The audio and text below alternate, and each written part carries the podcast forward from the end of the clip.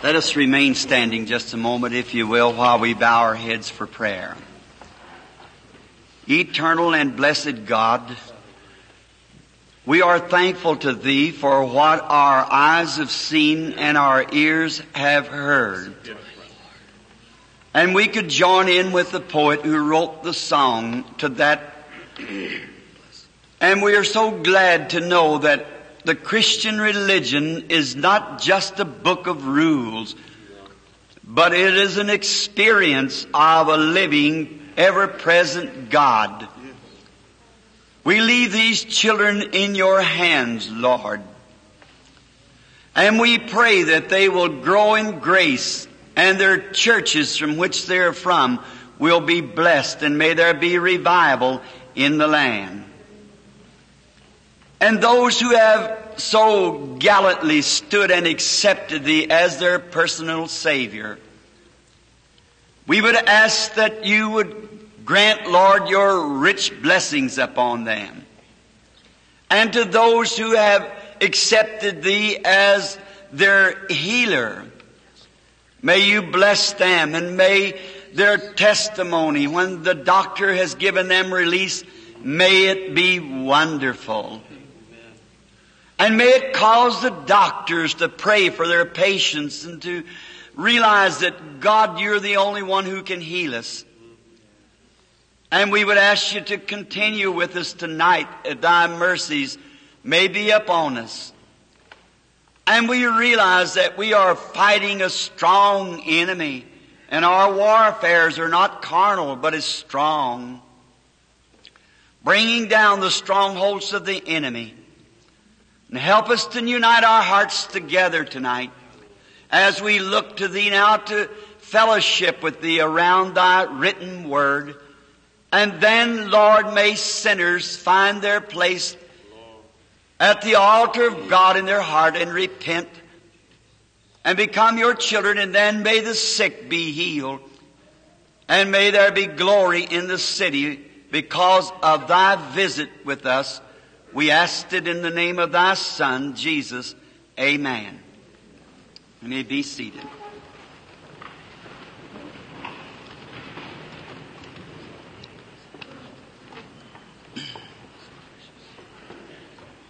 I say this with sincerity from my heart. I am sorry tonight that I, this is the closing night of our little meeting. I am just getting acquainted with you, just uh, feel like that you are, you are part of us, which you are in the beginning.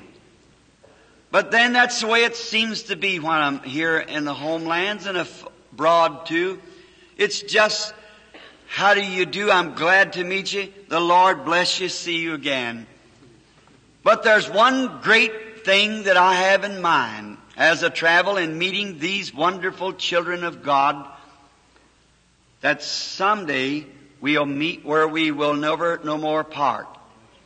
There will not be sections in heaven for some of God's children to live in one place and some another. I believe His children will all rally together. I'm looking forward for that time. We do not know just what it is, but we are taught in the Scriptures that eye has not seen, nor ear has not heard, nor has it entered into the hearts of man what God has for them in store that love Him. So above all things to you, love the Lord Jesus and do honor to God the Father. And believe His servants, the ministers, your pastors, and teach the Word, and be instant in season and out of season, and pray for God to save the lost and to heal the sick. Remember, divine healing doesn't come just when an evangelist comes. God is in your churches. He's in your people. He's in you. He'll heal you when you believe Him. You don't have to wait for a certain evangelist to come. God doesn't have to have the evangelist, though He uses them. But that's just the stir. The gifts are to stir. The healer is always there, God. Tonight is the closing service, and I might announce that my good friend here, Brother Leo Mercener, which come from a Catholic, French-Canadian Catholic home. He and Mister Goad, I don't know just what Mister Goad's formal religion was, and when the meeting was in a certain city, they were there, and they felt like that these visions, wonder if they happened at my house, so they formed themselves a little F B I agent and come down to find out what it was true or not. You should hear the testimony. They have become friends of mine. This here is just minor. They are with me now as my official tape boys for books and tapes. The tapes of the meeting, if you have recorders and you appreciate the messages that God has given us, they have them on tape, and I believe they could sell you the tape with the message on it cheaper than you can buy the tape. Or they have a special way. I bought a tape from a certain evangelist just recently and paid nine dollars for it. They sell theirs for not over three and a half or three dollars. What? Three dollars. One third the price. I don't know how they do it, but they said they would go just merely to get the message to the people. It's not that the boys want money. It's in order to get the message scattered out somewhere else. Faith cometh by hearing. So they're at the book stand, and the books and the picture. The picture really isn't of me. It's, you don't buy that from me, because that even changes my expressions and all. Someone said, "Brother Branham, that don't even look like you."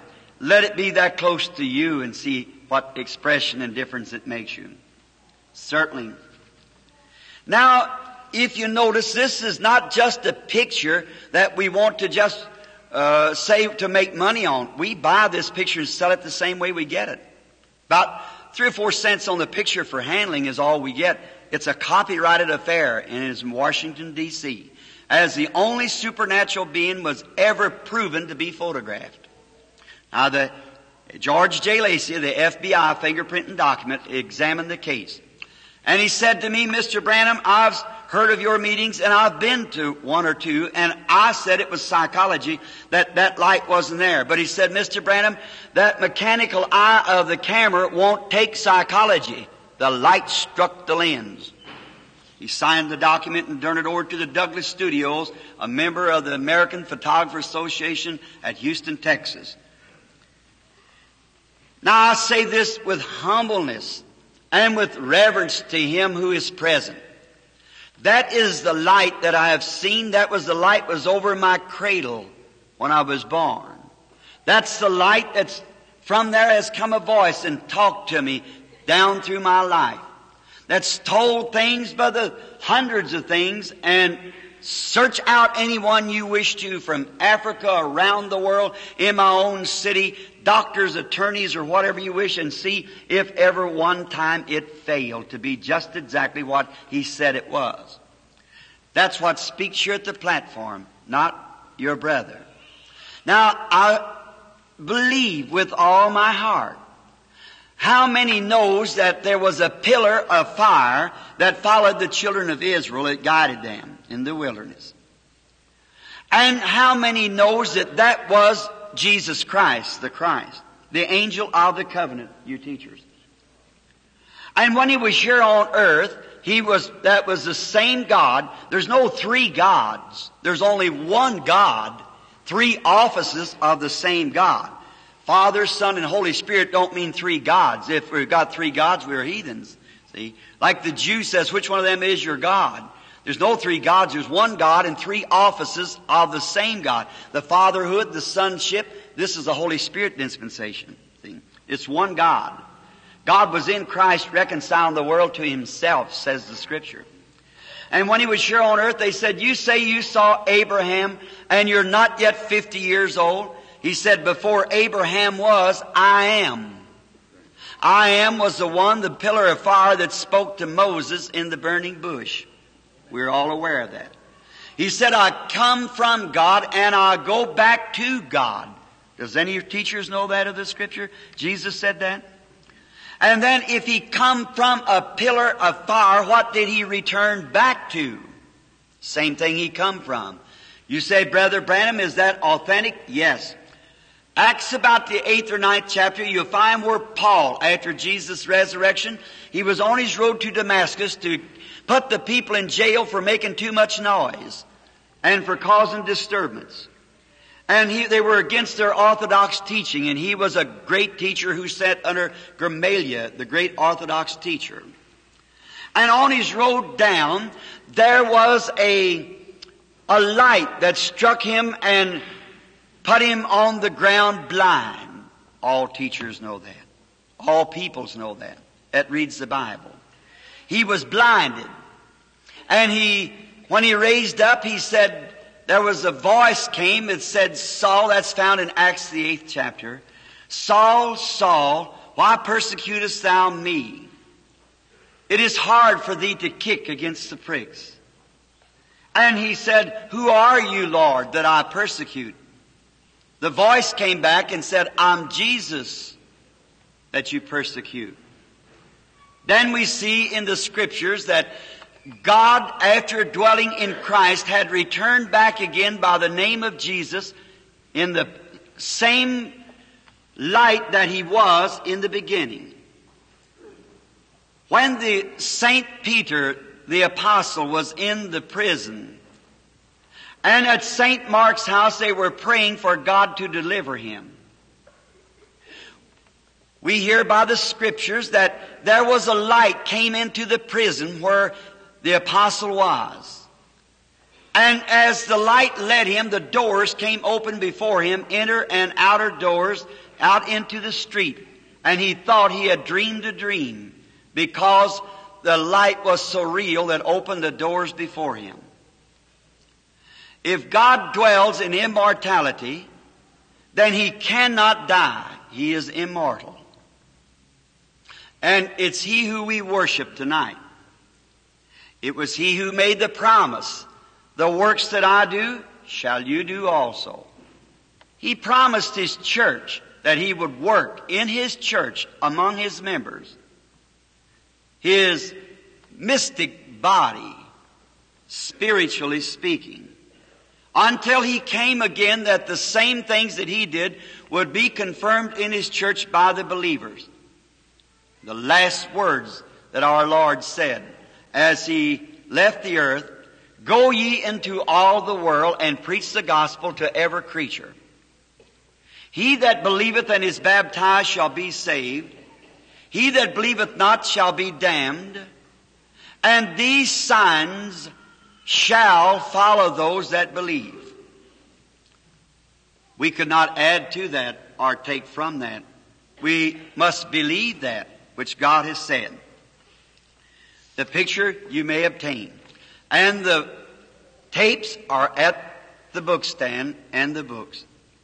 It's been a, a pleasure to be with you these few nights. I do appreciate if there happens to be the reporters here of all of their goodness and kindness to try to further the cause. They have been gentlemen who has come and given an honest eye report of the meeting. And I do appreciate that. And I'm sure that the people appreciates it. Sometimes people are critical. It's because they don't know. If they don't know any better, then we feel sorry for those people that they do not know any better. And it would be a horrible thing to think, friend. What if you were one of those people who were critical of Christ and did not believe? If you would have followed the meeting and noticed what would happen to the people that's gone insane, died with cancer, sat paralyzed, after the meetings were over. That is not just my word, that's authentic, on record, signed statements and documents. I've seen people in the meeting be paralyzed and have to be packed from the meeting, who come in laughing, cutting up.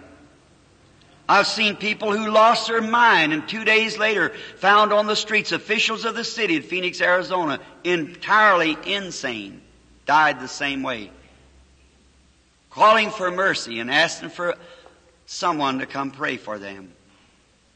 We do not play church. That day is over. We live in the church of the living God. So let us be reverent and have respects for God who we worship. And now I want to thank the people who let us have the auditorium. We're grateful for that privilege. And may the Lord bless you. And for the policeman who's been here each night and has been very reverent and nice. I appreciate, and I'm sure a city ought to appreciate officers of that type and officials. And a radio program and television, you've been so nice. And I'm sure this little city will be blessed for its efforts. Though many of you may disagree with me in the- theology. There's many Catholic, many different denominations. I speak evil of no denomination. I am just trying to help people to know Christ and to help them that's sick. I do not come for money. I come for nothing but to help you. And I've tried my best. And I'm thankful for your prayers that you prayed for me. God ever bless you. I hope someday that it's the will of God that I can see you again back here where I can stay longer. And meet your ministers and the clergy and so forth. I want to also thank these ministers for bringing us in, giving us this opportunity. And as I said to a reporter this afternoon for the telecast tonight, we're just all trying to do all we can to help each other. You know, you can often hear in the early days, in the Bible days, when a miracle was done, there was nothing said about it. But just thank the Lord, it is over. Today it must be scientifically proven. I wonder if there isn't something wrong today in that manner. I'm thinking of um, like in professions, like the medical doctor. If you'll notice, the medical doctor many times will disagree with the surgeon. You shouldn't have operation, you need medicine.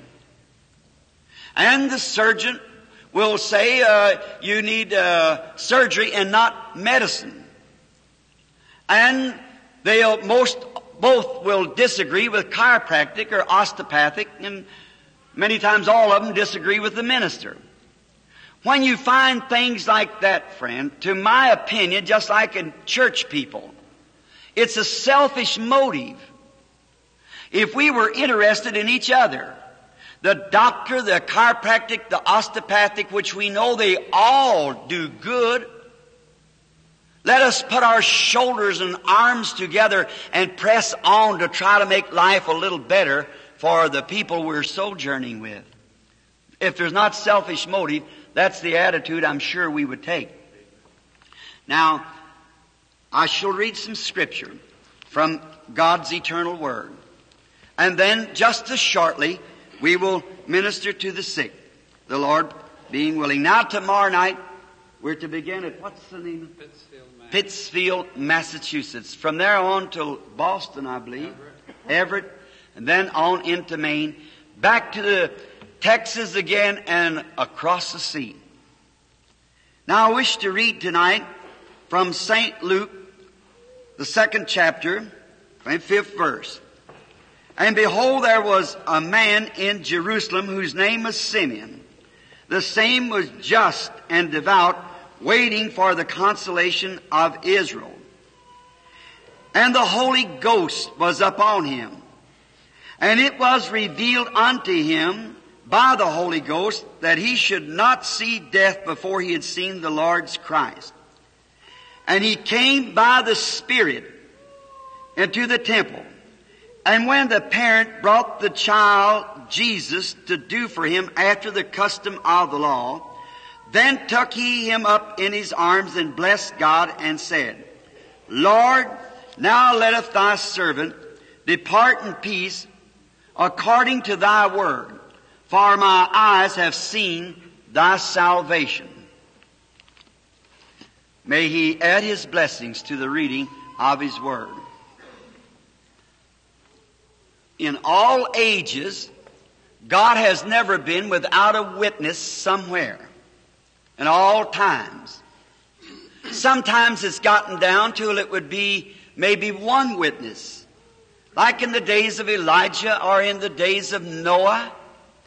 But he's always had a witness somewhere, someone out of all the millions of people that he could say, this is my servant. And he could use that such a person. And during the time of this reading of the Scripture, the Jewish Orthodox Church, Israel, was in captivity in Rome because they had failed to believe their prophets that had warned them that their sins would finally bring them to destruction. And they ignored their prophets. They wanted their own way. They just wanted to live as they pleased to live and believe just what they wanted to believe. And the prophets warned them on such a condition that they must receive punishment. Now, God does not change. God cannot grow in wisdom. The first words that He says must be the last words also. You and I, and in our human race, each generation gets just a little wiser than the previous generation because it's taught in the Word of God that we should be weaker and wiser. Men do not live as long as they once lived in their span of life. First, it was one hundred twenty years, then three score and ten, seventy was allotted time. We in the, our generation has come down quite a bit to that. The average life is somewhere thirty-five or forty years old, according to the insurance. I think that that's about right. And in this lifetime, if we have a chance to choose right and wrong, it's back to the same thing like it was in Eden. A man and a woman given a choice to do right or do wrong. They had two trees before them, we are taught in the Scripture. One of them was a tree of life. The other was a tree of knowledge. Man chose to eat off the tree of knowledge.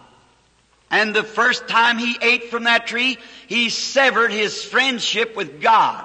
And he was made a mortal being. Since then, man has desired to live from that tree of knowledge. And he's done great things, but knowledge only can reach so far. Knowledge is all right. But when you've reached the end of your knowledge, then believe from there on. And when they left the tree of faith, they lost God. Man does not know God by knowledge. Man knows God by faith is the only way that man can meet God's on the grounds of faith. If thou believest, said our Lord Jesus. Not if you say the creed or you're baptized such and such a way, but if thou dost believe. There's only one sin, and that's the sin of unbelief. Each person in here tonight is possessed either with faith or unbelief. Your life proves what you are by the life you live and the things you do. You could not expect a dove to eat lunch with a scavenger.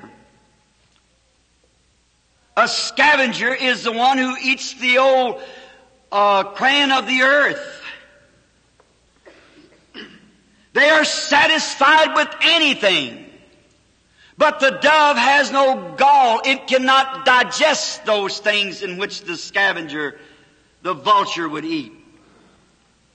Therefore, you can watch a man or a woman's life and see what they do and the way they act and the desires they have and tell what the nature of the person is.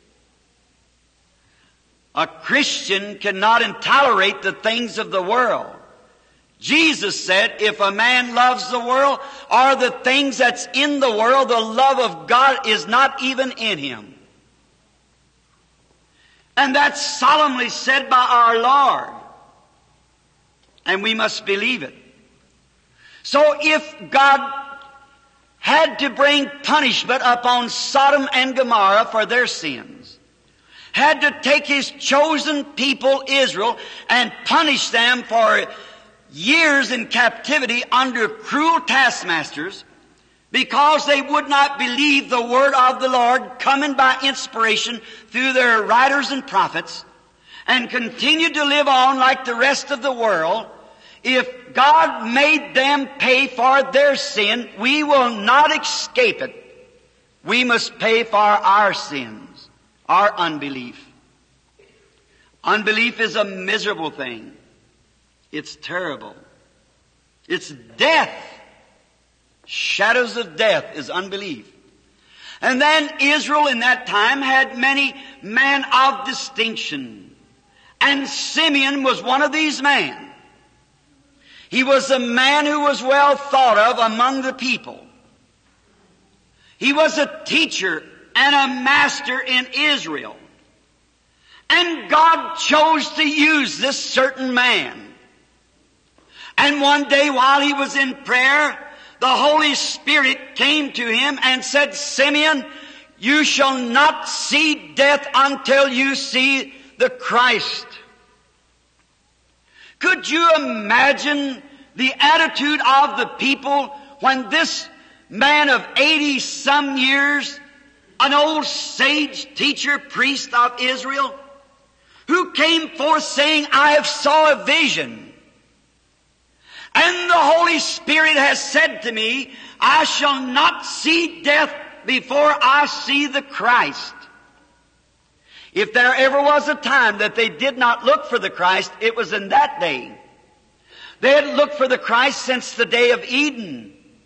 Since the promise was given, the woman's seed shall bruise the serpent's head. David, Samuel, all of the prophets had looked and prophesied and waited for the Messiah. And here a man eighty years old, right at the time of the least expectancy, had made that statement that I have seen the angel of the Lord. And he said to me that I'll not die until I see the Christ. Oh, I can imagine his fellow priest said the old man has gone off at the deep end. Or perhaps he has lost his mind, and would say to the rest of the priests, "Do not hear this certain fellow, because he is mad. Just let him alone, so he will declare himself to all man that he's mad." We know that angels do not appear to people in these days. We know that those things do not happen. They haven't for years, since the days of the prophets and of Moses. But the old priest knew what he was speaking about. It was revealed to him by the Holy Spirit, and he held on to his testimony. And he was not ashamed to tell the rest, "I shall not see death until I see the Christ." He had a good reason, because it was revealed to him by the Holy Spirit. Now, there is not two Holy Spirits. There's only one Holy Spirit. And if the Holy Spirit is in churches leading people, he will lead them all the same. And then you would know whether your church was right or not. It'll compare with the leading of the Holy Spirit in the beginning, the way he did at the first place. Now, we notice this man with this statement, and the people all laughing at him. And there has never been an age. Search the histories. Search the scriptures. There's never been an age or a person that God ever called but what was made fun of by the world. Find the scriptures. Take the Lord Jesus. Take the prophets. Take the saints. And find out if ever there was such. Never in all the world's history. The world showed what it was when they said, give us Barabbas and away with Jesus. And what was that that said that? The church. Not the outside world. The church said that. We do not want Jesus. We would rather have a murderer. It well expressed itself then. And it does till yet. But the true believer says, I want Jesus. We wish to have him. Now we find out that, let's give it a drama, they've got some little children. And let's make this just simple so that the little ones could understand. They'll be the generation of tomorrow if there is one. Let's notice. We would say that Simeon, it was on a Monday morning. There had been a great day on the Sabbath. And now it's on Monday morning and Simeon is in his study, uh, studying the Word of God. Let's say he was looking at the scroll of Isaiah. And he comes to the, the ninth chapter and the sixth verse. And it says this, unto us a child is born. Unto us a son is given. And the government shall be upon his shoulders. And his name shall be called Counselor, Prince of Peace, the mighty God and the everlasting Father. And as he read the scriptures, at that same time, Mary and Joseph stepped into the temple packing the Christ child. For it was the law that every eight days after a child was born, that a mother had to come to the temple and offer an offering for her purification and the circumcision of the child if it be a male. And Mary steps in with the child. Israel was some three million in those days in Palestine. How many children would be born in the space of twenty-four hours with that many people? Hundreds of little children were born. And the mothers would line up to have their children circumcised and offer for purification of the mother. And the offering was either a, a little lamb, the rich people could afford that, and the poor peasant offering was two turtle doves. And here stands the Christ then. Here is the Christ in the temple for the first time in all history, in a form of flesh, as a little baby on Mary's arm. And as the mothers had their line waiting their term as they went into the priest. They were waiting. Now, if God told Simeon that he was not going to die until he saw the Christ, then it's up to God to let Simeon know that Christ is at the temple. For the Holy Spirit gives a promise. It's up to the Holy Spirit to keep that promise true. And here he was for the first time. Now, in an imaginary mind, as Simeon is reading the scripture, all of a sudden the Holy Spirit spoke to him and said, Simeon, rise up to your feet. He lays the scroll down. He did not know just which way to go, but the Bible said, that sons of God are led by the Spirit of God. It isn't necessary to know where you're going. Just as long as you're being led by His Spirit. And here is the Christ in the temple. Simeon walks out the door. He doesn't know just which way to go. But there's something in him leading him, which is the Holy Spirit that gave him the promise. When the deep is calling to the deep, Simeon believed the Holy Spirit. No matter what the people said, he believed it. And if there is a hunger in here for something, there's got to be something first to respond to that hunger, or you would not have the hunger. May I say this? Before there was a fin on a fish's back, there was water first for him to swim in, or he would have no fin. Everything's for a purpose. Before there was a tree to grow in the earth, there must be an earth first for it to grow in, or there would be no tree. In other words, I'm saying this. Before there can be a creation, there has to be a creator. Now, some time ago I read in a paper where a little boy at school was eating the erasers off of his pencils. And his mother was alarmed about it. And then one afternoon, to her surprise, she finds the little lad sitting on the back porch eating the pedal off of a bicycle. She was strangely alarmed. She got the little fellow ready quickly and taken him to the clinic, while the doctors examined his blood and, and gave him a thorough physical examination. They found out that his little blood needed sulfur. Now, this sulfur is found in rubber. You see, before he could crave for sulfur, there had to be a sulfur first to respond to that crave, or he'd have never had the crave.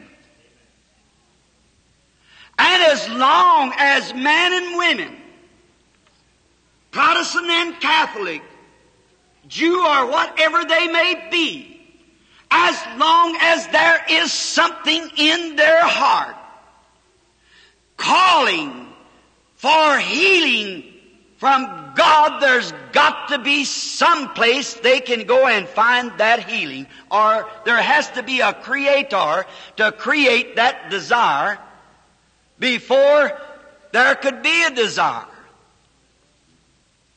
Many Catholic peoples go to the shrine. I forget the name of it. I was there at Paris.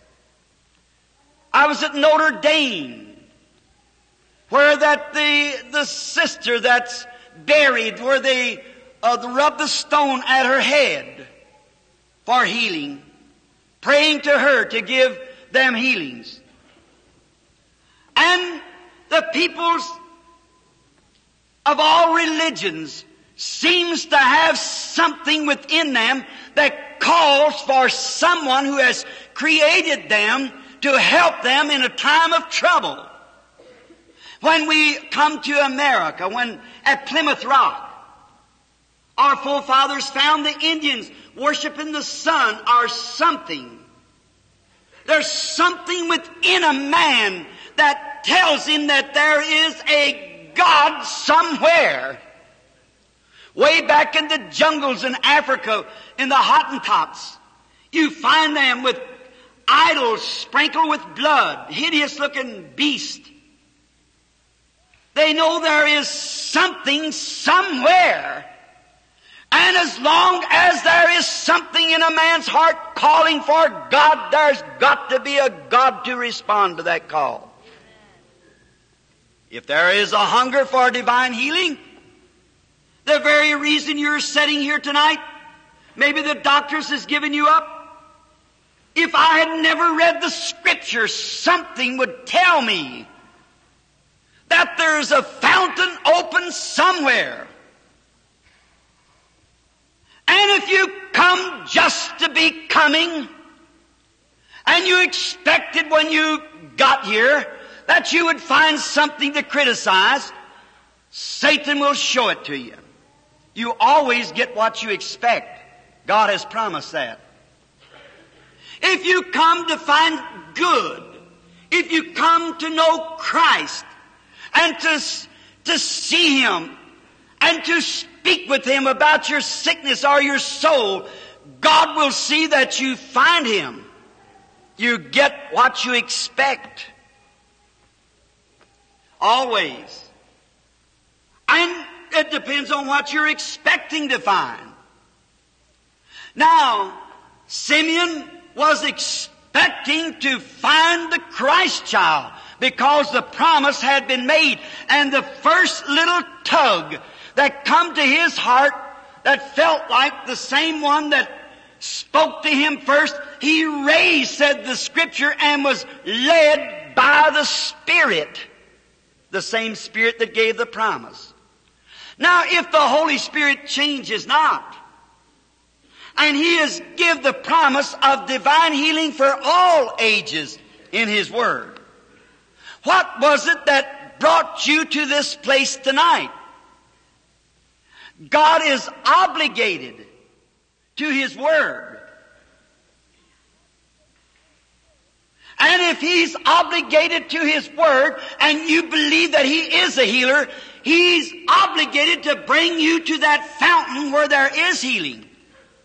If you're thirsty for water, there's got to be water to drink somewhere, or you'd never thirst.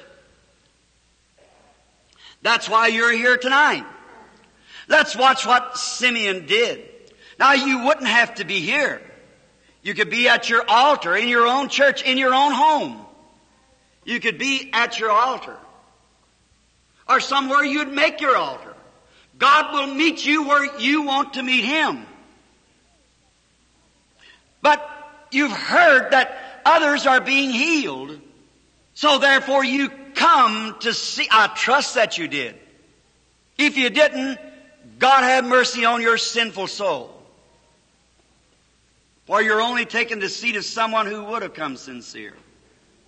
Notice, then, if you've been led by the Holy Spirit, it's the same Holy Spirit that made the promise in the Bible, has brought you here. Watch the way He did. When the Holy Spirit spoke to his heart, he raised up, not knowing what he was going to do. It's by faith.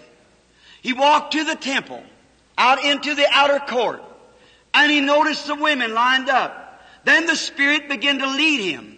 He goes over to the women, starts down along the women. Watch, there's a little girl, not over eighteen years old.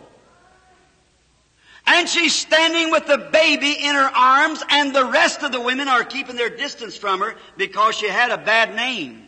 The child was born out of holy wedlock, so the world said. So the church said.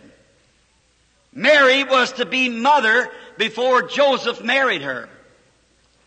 And the child, the women along, the rich women, they had their little babies in fancy needlework of pink and blue, with little lambs to offer for their purification. But this little lady, poorly dressed of a peasant home, standing with the little baby in her arm, wrapped in swaddling cloth. If I understand swaddling cloth, so they told me there, it was the, where they got it was off of the yoke of an ox that had been plowing, that was hanging in the stable where Christ was born. And they took this swaddling cloth and wrapped him in it, says the Scripture. And the women all keeping their distance, because they said, this certain person, this baby is born out of wedlock, and we will have nothing to do with it. We'll not keep our, we'll keep our distance from such. Oh God, have mercy on our sinful, ungodly spirits and souls, when we will try to keep the distance between us and God, and truth, and love, and power. What a sinful, ungodly thing it is.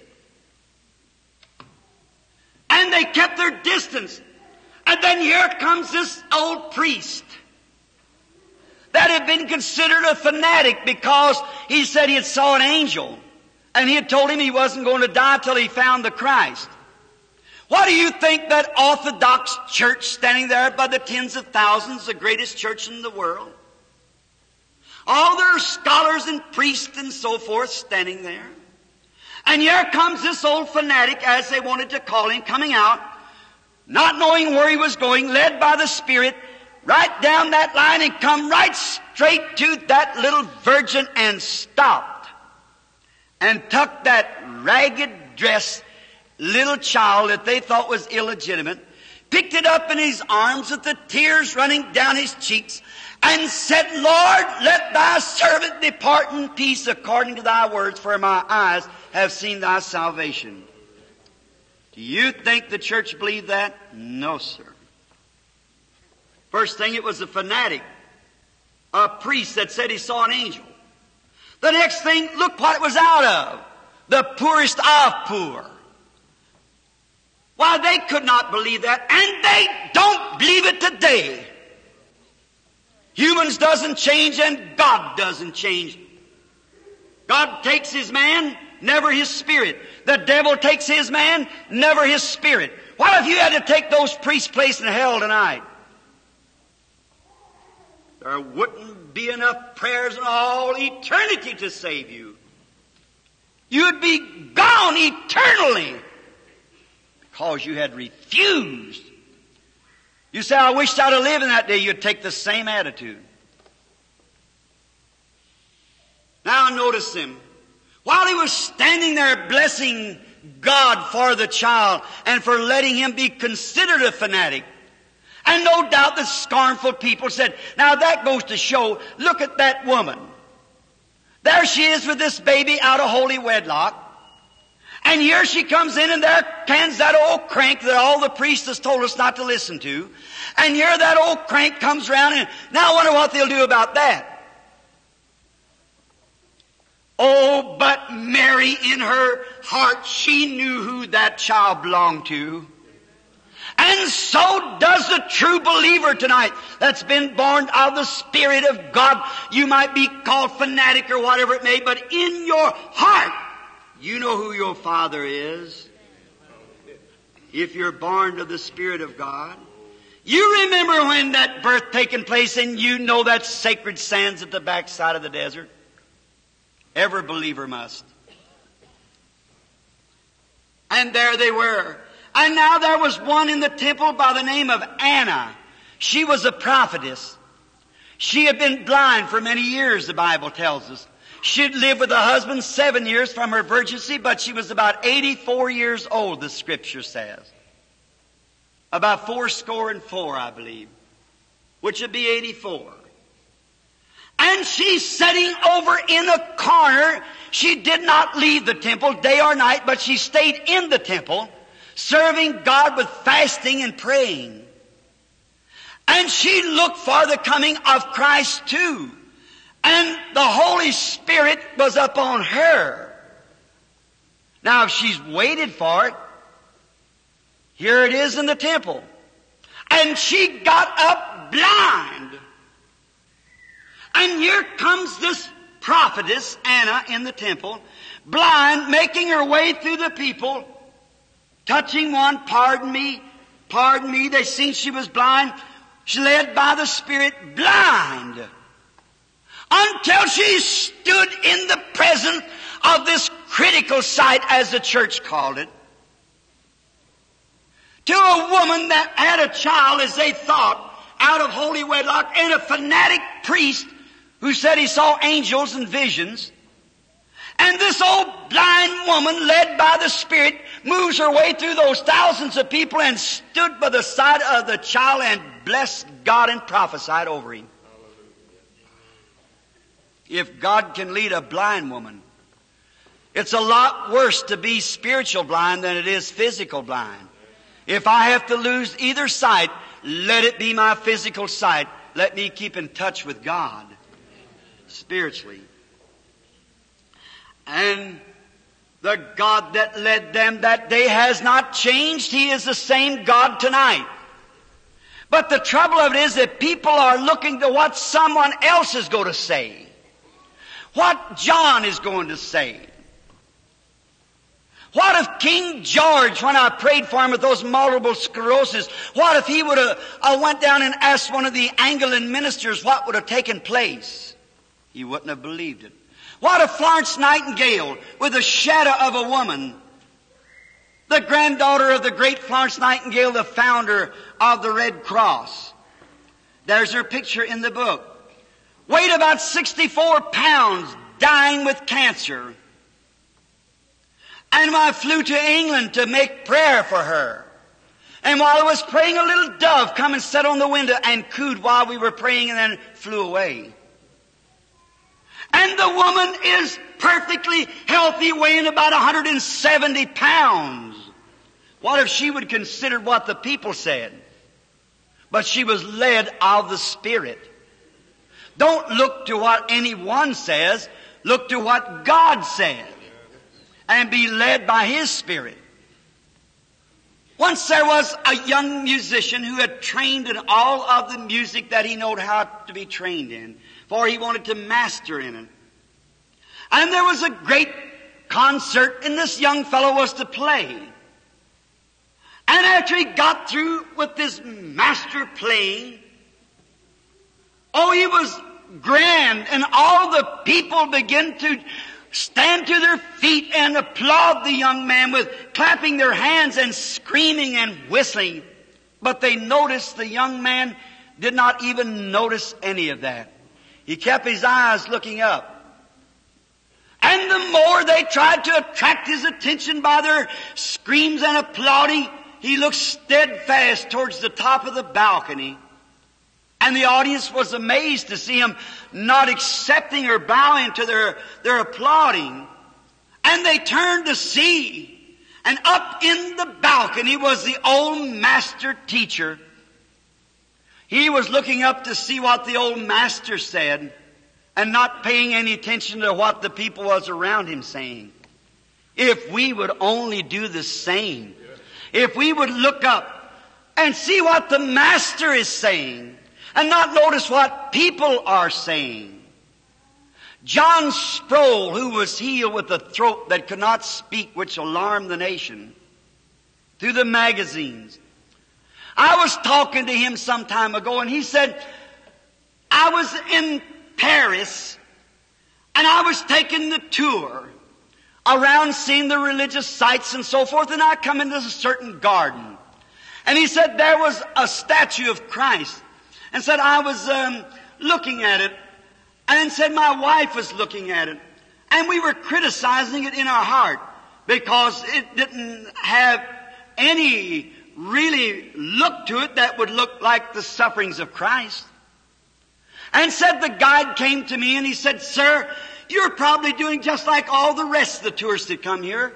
You're wondering why the sculpture ever made that statue like that. He said, yes, sir, I was. He said, come here just a moment.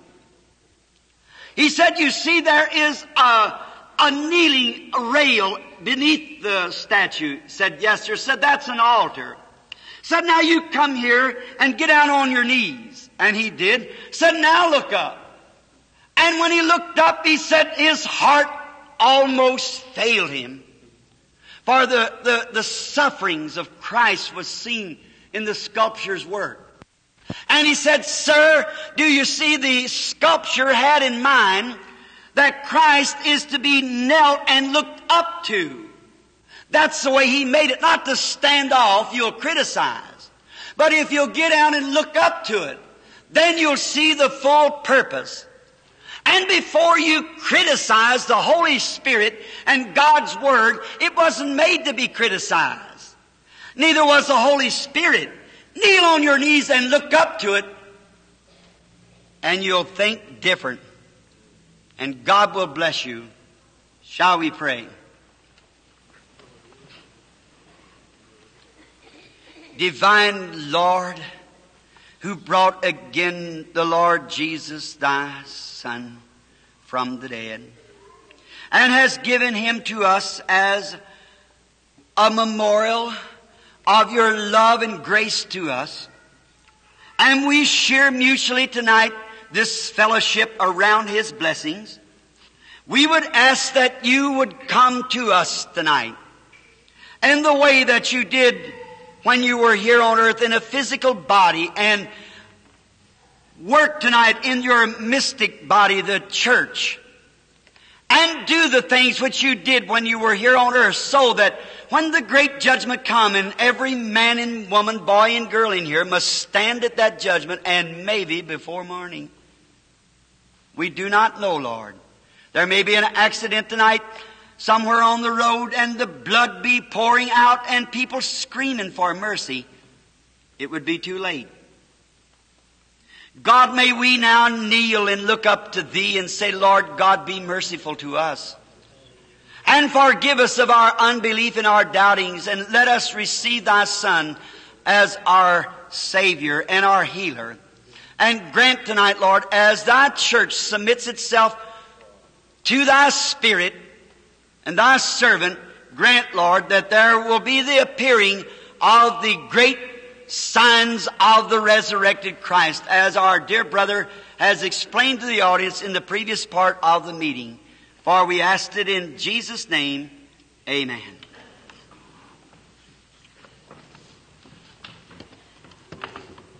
I wonder tonight, while we're just looking straight to each other, would there be someone here who was not a Christian, would like to just raise up your hand and say, "Minister, pray for me. I am not a Christian. I would like to be." Would you do that? The Lord bless you. The Lord bless you. All over the audience, God be merciful to you.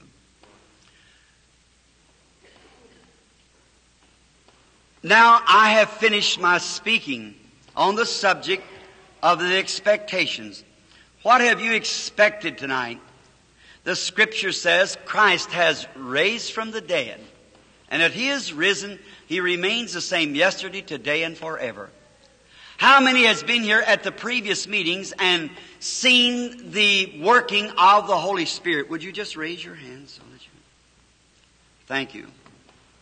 How many are here for your first time? Would you raise your hands and just say, "I am here for my first time.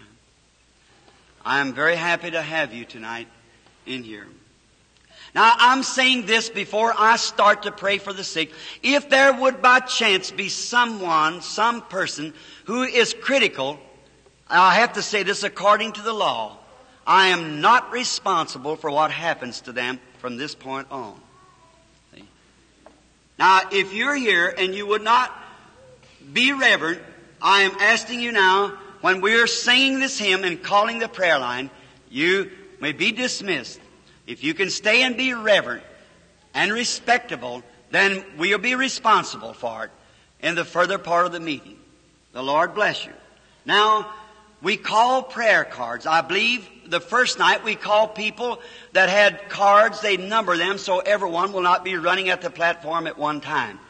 It's not an arena now. It's a meeting place of Christians, which is called the church, His mystical body that meets together. Now, if...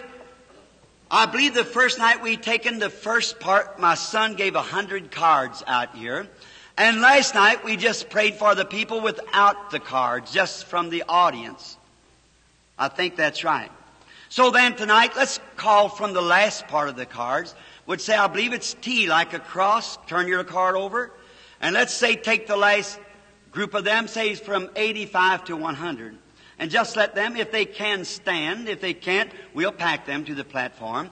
And then we're going to sing now, if the pianists will give us quietly, "My faith looks up to Thee, Thou Lamb of Calvary, Savior divine. Now hear me while I pray, take all my sin away, and let me from this day be wholly Thine."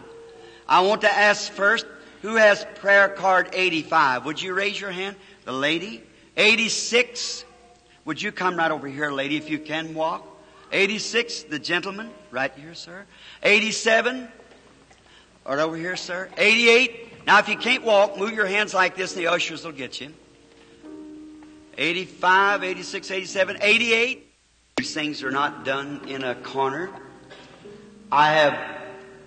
Last night, how many in here witnessed me saying that I'd been in prayer on the mountain practically all day, for the enemy had set a trap? But God will deal with that enemy. See, it's foretold before it comes to pass, and you know it, it was true. I suppose, lady, that you and I are strangers to each other. We are. Now, this is obscene before your eyes as Scripture, Saint John four. The lady I have never seen, someone give her a prayer card. Had a number on it. Her number was just called at random. And here she stands. And to both of us, before the God of heaven, we have never met before as far as I know. I do not know the lady. She does not know me. And then this is the way it was in Saint John, the fourth chapter of the Gospel, that there was a man and woman met for their first time. And Jesus told the woman where her trouble was, and she believed him to be the Messiah, and told other people, isn't that the sign of the Messiah? If he remains the same tonight as he was then, that will continue to be the sign of the Messiah. That's, and he promised he would do it just before the world's destruction. We're living in that hour. We're marked.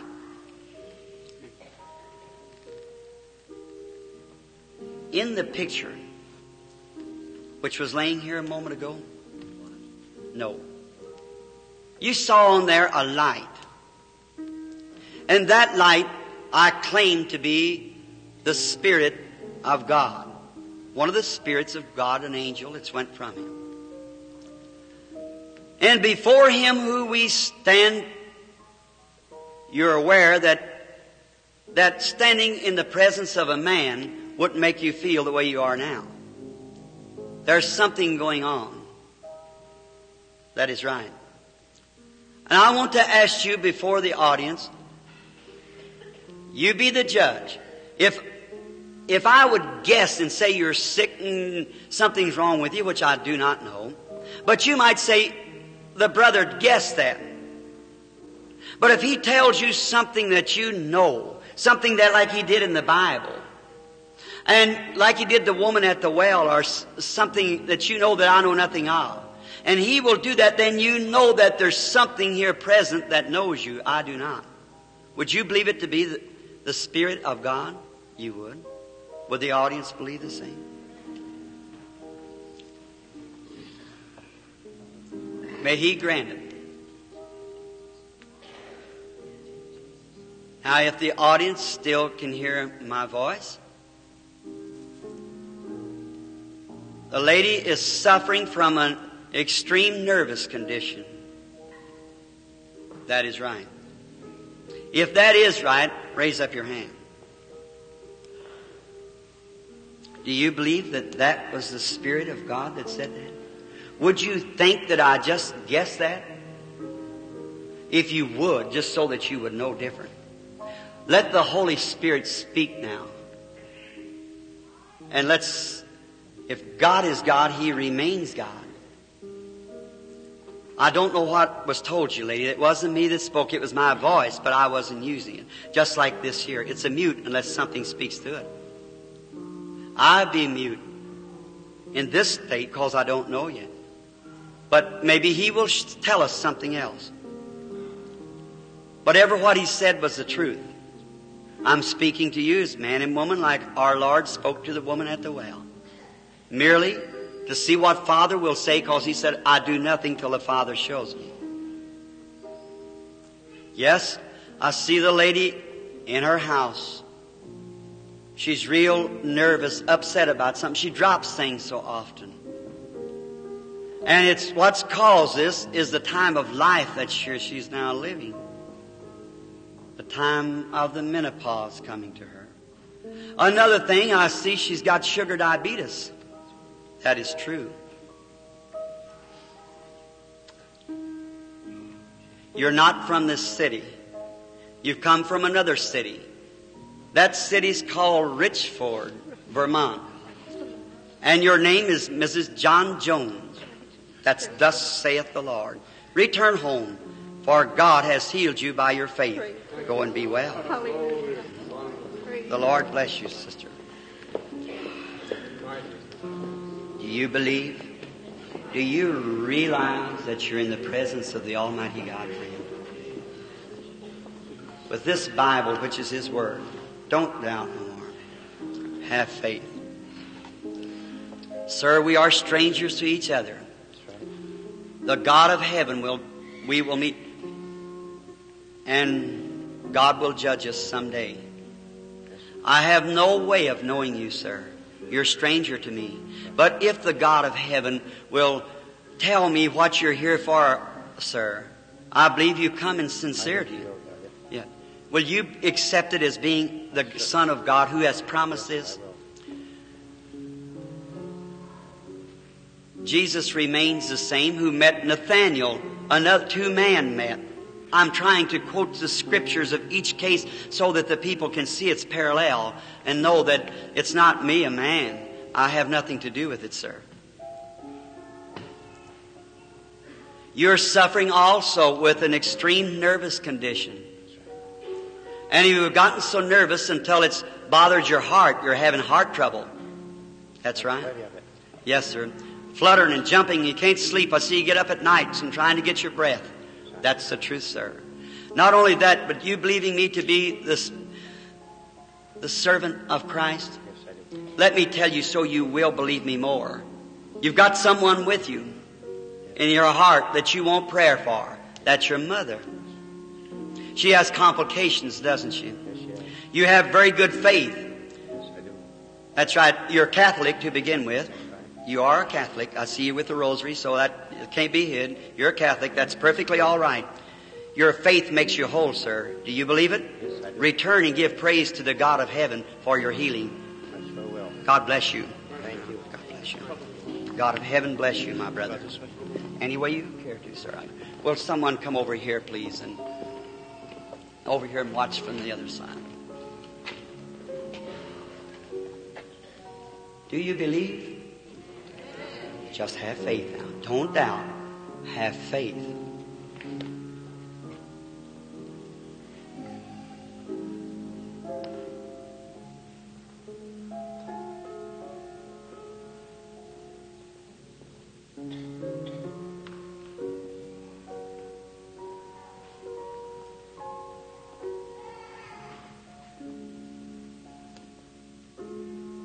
Young couple, stop that. Or go out of the building. Suit yourself. The God of heaven will curse you.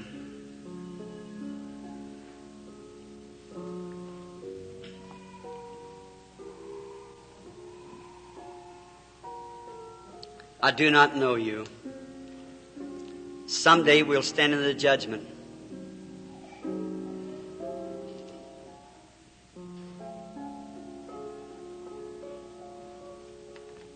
It happened to be that a blessing came to the lady with glasses on there, at the brown coat on, who's suffering there with heart trouble, sitting right here. Looks around. Do you believe the Lord God will make you well, my sister? You're going to have what you've asked for if you believe it. Don't doubt. Just have faith now. Pray, believe.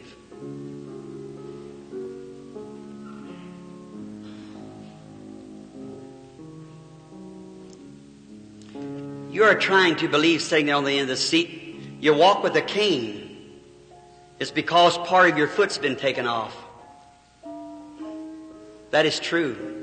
I don't know you. I've never seen you. But that's the truth. Raise up your hand if that's true. If you'll believe God with all your heart, you can go out without your cane in support. What did she touch sitting there? What happened? What was it rebuked a young couple and blessed an aged woman? Now, young man, are you going to mind me?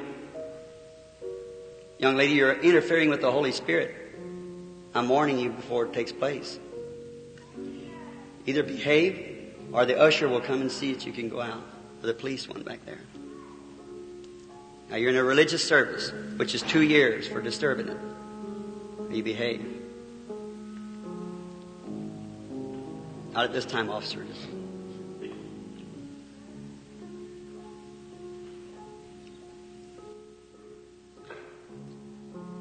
You believe God would heal that stomach trouble for you? You believe He would. What do you think about the son? You think he'd come out of that paralyzed condition? He's in a hospital. That's true, sir. You've got a wife with you that you're praying for. If God will tell me what's the trouble with your wife, will you accept healing for her? She has trouble with her head and high blood pressure. That is true, sir. Is that all true? That is all true. Now go and find it just as you have believed, and God be with you.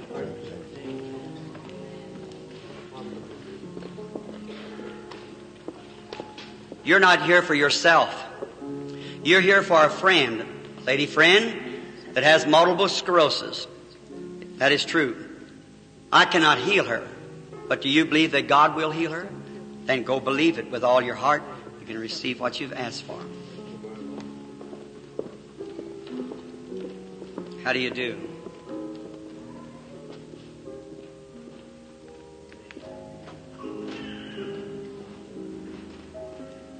I hate to do this.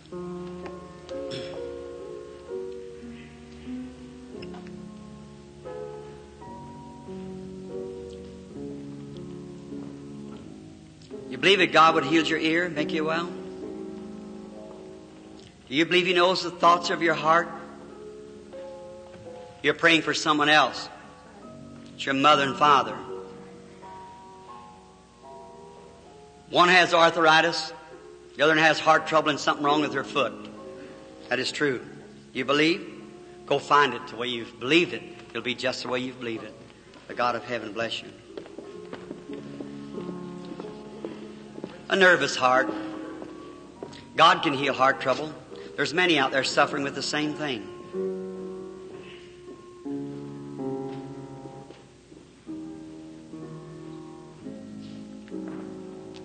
There is the angel of light, the Spirit of God.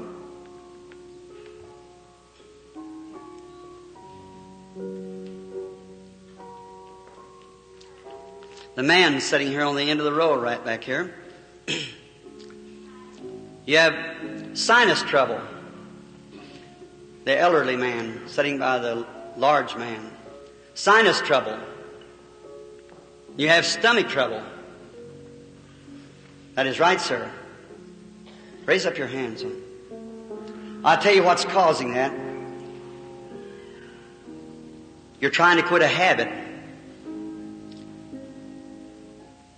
Tobacco is a hard thing on scientists. It'd be a hard thing on stomach trouble. You accept God to take it away, do you? And believe it, He'll heal you? The Lord God bless you then. Go and receive it the way you have believed. Have faith. The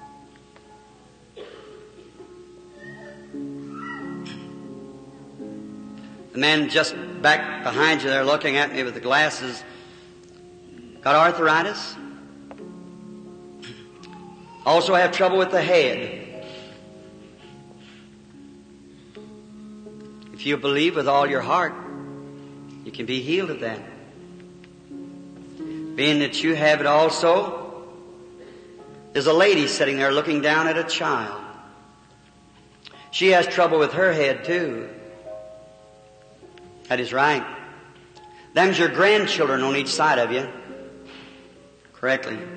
Hold your hand if that's true. I do not know you, do I? You're aware that something's going on. One of your grandchildren wants prayer for being nervous. The other one has an infection. That's right, raise your hand. Both of them are healed. All of you that has heart trouble, stand to your feet just a moment. Every person with heart trouble, it's too many to call. You just can't catch them. Stand here just a moment. This here. Come. Our sister suffers with her stomach trouble, cause some nervousness. All with nervousness or stomach trouble, stand to your feet just a minute and just remain standing. Every person with nervousness or stomach trouble. Stand right here. You had a stomach trouble too, so stand right here just also the same way. Are you believing? No matter what's wrong with you, come, sister. Your trouble's in your back. All right, stand right here. Everyone with back trouble, stand to your feet just a minute. That's kidney and so forth. Can't God heal out there? See, there's so many of them, I just can't call them.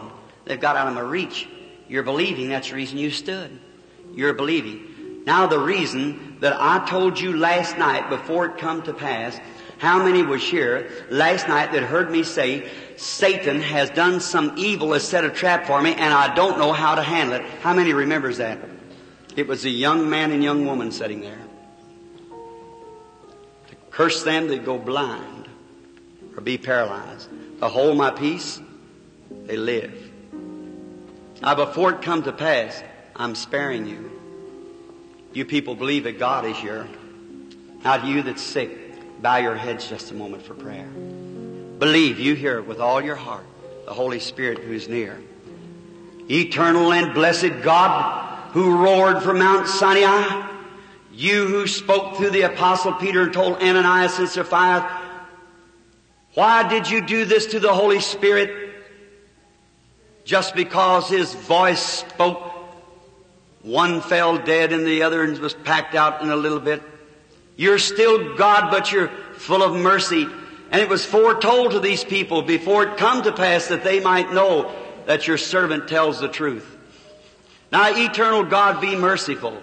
And grant tonight that as the enemy sent this young couple in, that you'll forgive their sins, that they will not be harmed, but you will forgive them. You come to spare the life of man. But the Holy Spirit has sent his blessings to heal the people just the same. Your grace has overrode it. But now the people will know, and the young couple knows that I had nothing to do with them coming here, but told the night before of their being here. Now, Lord God, I pray thee to be merciful to those who are standing, who are sick and afflicted. May the great Holy Spirit come into their hearts just now, into their bodies, and let them know that the God who lived in the New Testament is alive tonight. That it is foretold, then comes to pass, and all things are done perfect and true through the Holy Spirit. We found it so. And we love you, Lord Jesus, because that you have loved us and has washed us in your blood and has made us your children. Thank you, Father, for these things. And we now rebuke the devil of sickness from the people, that he'll depart from them, and they may all be made well in the name of the Lord Jesus Christ. All that believe and accept your healing from God, stand to your feet just now as you accept without one shadow of doubt, feeling in your heart that God has healed you. How you ought to give thanks to God. The Bible said when something like this taken place in the Bible time, there was fear fell on all the people throughout all the regions. What do you think tonight? If you are a sinner, if you're an unbeliever, I invite you here to this platform, to the pulpit, to surrender your life to Christ. Come now. Let every man, if you believe it, God hears my prayer and heals the sick and afflicted, which everyone to their feet has accepted it. Lady, what about you? There's something wrong with a cripple or something there. You believe God has made you well and you won't have to go wrong on your sticks no more? You do? You can have what you've asked for then. All right, God bless you. You're on your feet now to stay, if you believe it. Now, to you people that wants to, Jesus Christ to be merciful to you now, now in the hour of your death, would you come here to the platform while we sing the hymn, Almost Persuaded? All right. God bless you. All right, sing here. Almost persuaded now to believe, almost persuaded Christ to receive, seems now some soul to save. Go, Spirit, go thy way. Some more convenient day on thee I'll call, almost persuaded. Just make your places right around here to stand as pitied people who comes to receive Christ. Whosoever will is come. Catholic, Protestant, here stands Catholic and Protestant. Makes no difference. We're not asking you to change your churches. We're asking you in the presence of God as his servant. And you bear record of these things. Seems now some soul to save. Don't sin away your day of grace.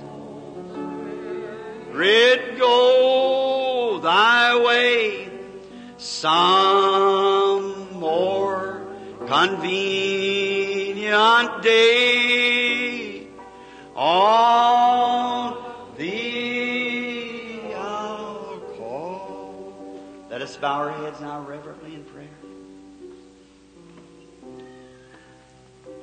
He who created the earth, he who brought Jesus from the dead and made the promise that his, the spirit of his being would live in his church, until he come again, there should not be left one bit of doubt in your hearts. If there is, you're certainly cursed of God. If you can stand under this and still disbelieve, God be merciful. You who are standing here at the altar, no matter what church you belong to, Protestant or Catholic, it has nothing to do with it. Look at the people that's healed. I don't believe there is one that I know of, of what stood to their feet, that what did not accept their healing. You've seen what happened at the platform, and just as sure as you could be told days before, weeks before, months before, it's told now of the healing. If he knows what was, he knows what will be. He knows the future and can tell it. He's God. You're in his presence. God be merciful to you now. You pray and repent. Ask God to forgive you and to give you of his mercy. I'm sure he will. And if there's anyone else who desires to come at this time, we're not telling you to go to certain churches. We want you to go to any church you want to, but we want you to come now. If you feel condemned in your heart that you come in and was wrong, that, that you have sinned and done that which is wrong, the altar is open for your confession to God, not to me or to any other man, but to God. Come and ask forgiveness. He is sure in great mercy to heal the sick and to forgive the sinner. If there is another, while we sing softly once more a hymn, this verse, almost persuaded. Now to believe, almost persuaded Christ to receive. Will you sing it? And if you desire to come, pray. And just ask the Holy Spirit. There's no need of me telling you He's Him here. You know He is. Let us sing now with your heads bowed prayerfully as we sing the hymn. Almost persuaded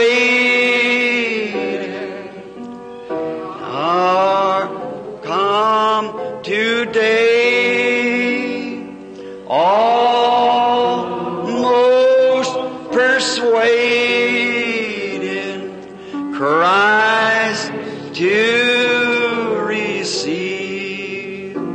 Almost cannot avail. Almost is but to fail. Sad, sad that bitter. Almost, but Lord, mm-hmm.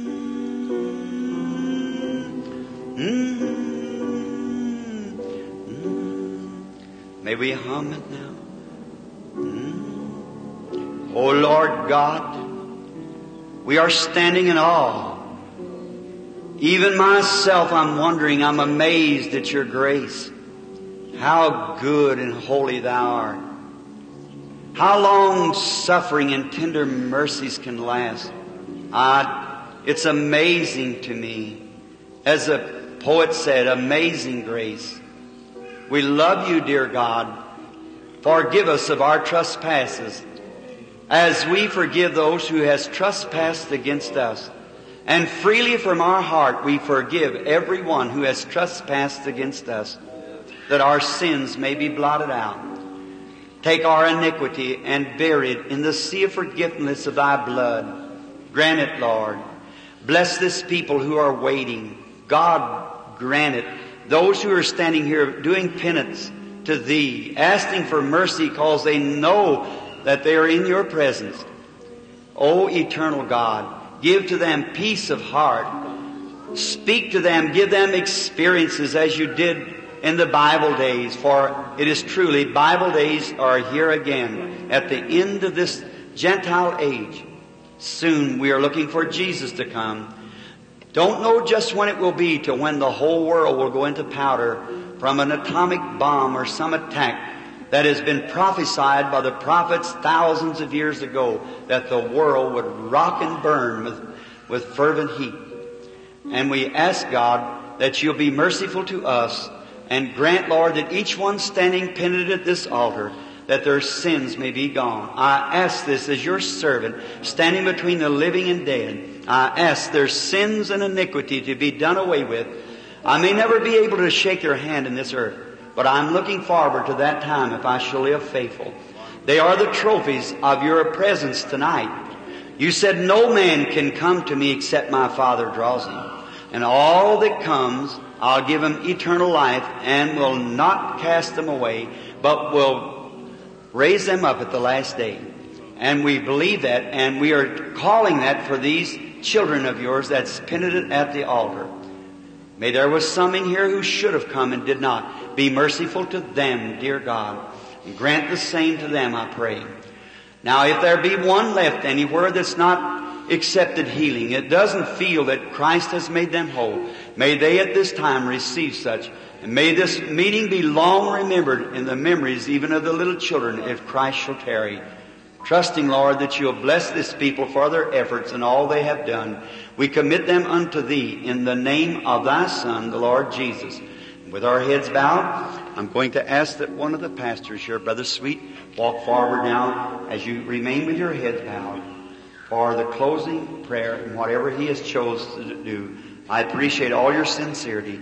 How many at the altar standing here with your heads bowed believes that your sins are forgiven and they're under the blood of the Lord Jesus? Would you raise your hand to him and say, Lord, this I believe. The Lord bless you, each and every one along the altar. He never fails. He always answers prayer. I'm so grateful to you. God bless you now. While we bow our heads, turning the service to Mister Sweet.